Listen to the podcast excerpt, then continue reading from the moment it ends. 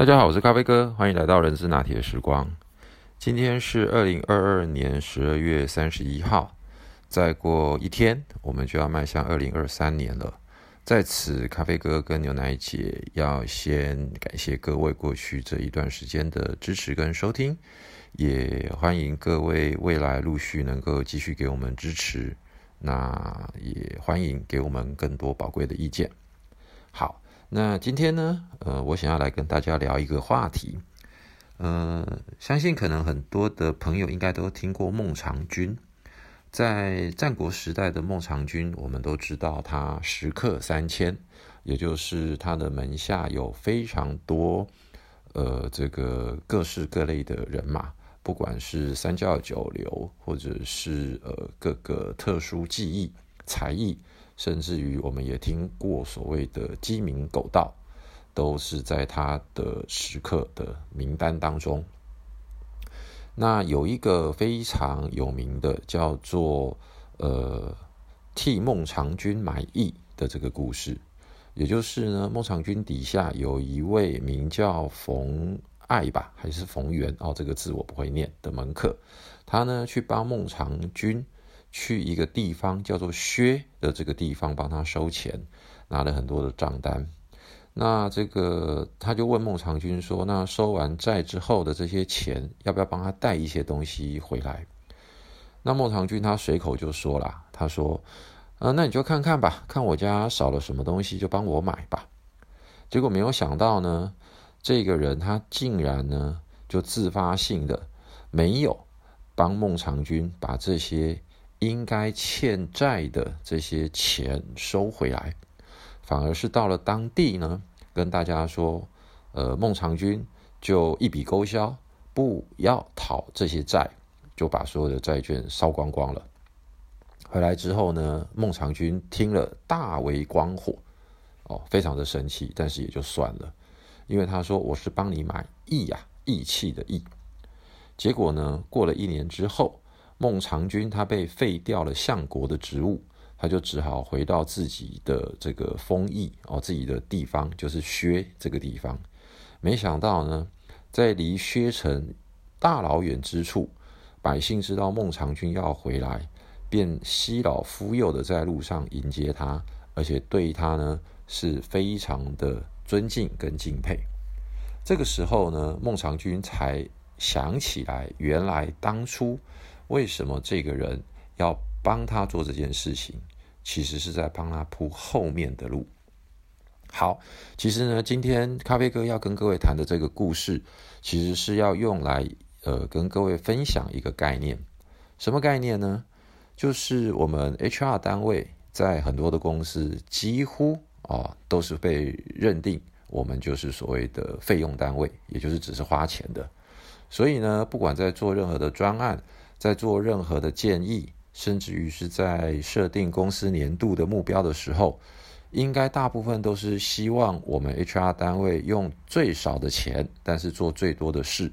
或者是呢用所谓的预算制度跟去年比较，如果去年没有用的，今年就不应该再编列等等。好，那当然预算编列这也是另外一个话题，这个我们可能下次再跟各位分享一下预算编列的一些概念跟技巧还有方法。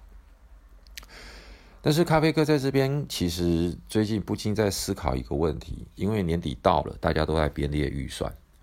所以呢，我想要聊的就是，虽然 HR 是费用单位，但是我会往往反过来这么思考一件事情，HR。如果能够把钱花在刀口上，其实这个的价值是远远超过我们所省下来的钱。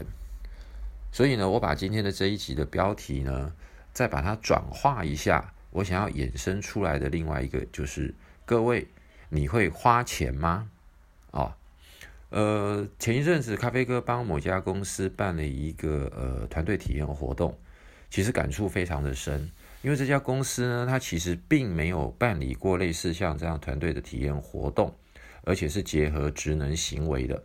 所以主办单位呢，当然他们就是呃行政管理单位，有一些器材啦，有一些道具啦，呃，请他们要做准备的时候，他们竟然是舍不得，觉得呢这只是一次性的，所以呢，哪怕只是几百块，他们都是东拼西凑，甚至于是呃，对于这样子的一个做法不引以为然。好，那当然，所有的单位帮公司省钱，这个我想绝对我是认同的。但是，到底花了这一笔钱，几百块、几千块，甚至于是几万块，啊，它所背后能够带来的意义跟价值产出，如果我们都是用直接的所谓的金钱价值来衡量的话，那么其实世界上所有在做的生意就。很不容易能够有所谓的呃这个独特性、差异化以及长远性等等的机会发生。所以呃，我把你会花钱的这五个字，我再把它分成四个阶段来给各位做参考。第一个，其实 HR 其实在花钱的时候，我们应该要思考的是，我们是不是在帮公司买人才？可能我们会用很多网络的招聘工具哦，或者是这些网络像一零四啦、一一一啦等等哦，或者是 LinkedIn，那它都是需要付费的。那当然有一些关键特别难找的职务，可能我们就会寻求我们一般通称的猎头哦，也就是这个招聘顾问。那这个费用当然就是非常的高。在这个阶段呢，其实我通通都认为这个是叫做在买人才。哦，也就是花钱买人才，但是 HR 其实除了招聘之外，应该还会有很多的专案，或者是很多的呃需要投资的，所以我称之为叫做第二个阶段，叫做买人心。所以我们除了买人才之外，其实我们要去思考的第二个层次，就是如何买人心。那买人心呢？其实我们把它做白话文来说，就是员工关系。或者是叫做家庭日、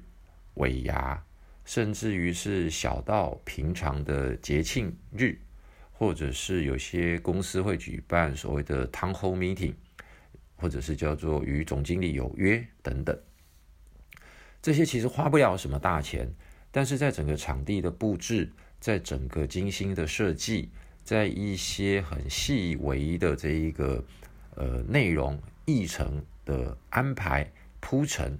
其实它是为了要达到让同仁对于公司的过去、现在，甚至于是未来，起到一个对公司认同、了解，进而能够在工作上能够发挥出我们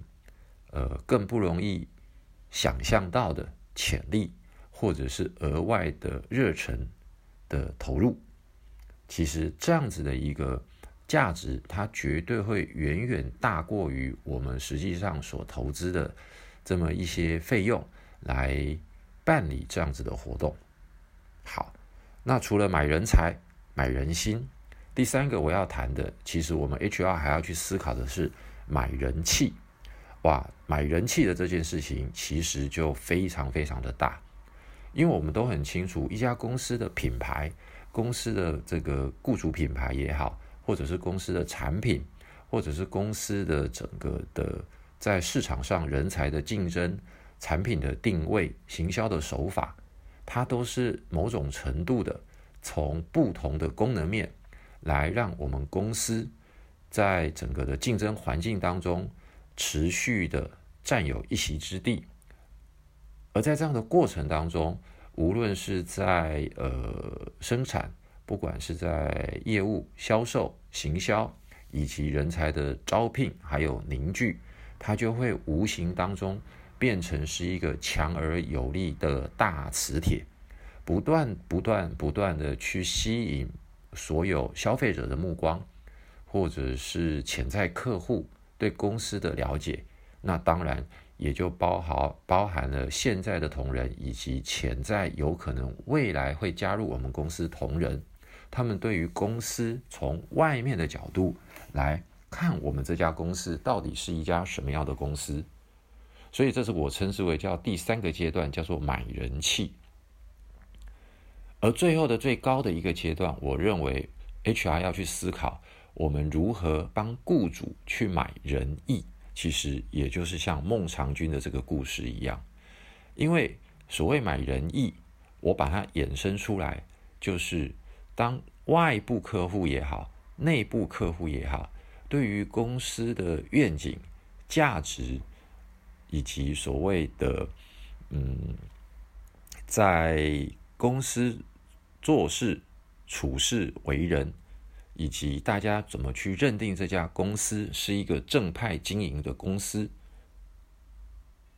都会影响到所有的呃业务的营运活动也好，或者是人才的聚集，或者是离开的一个非常最高的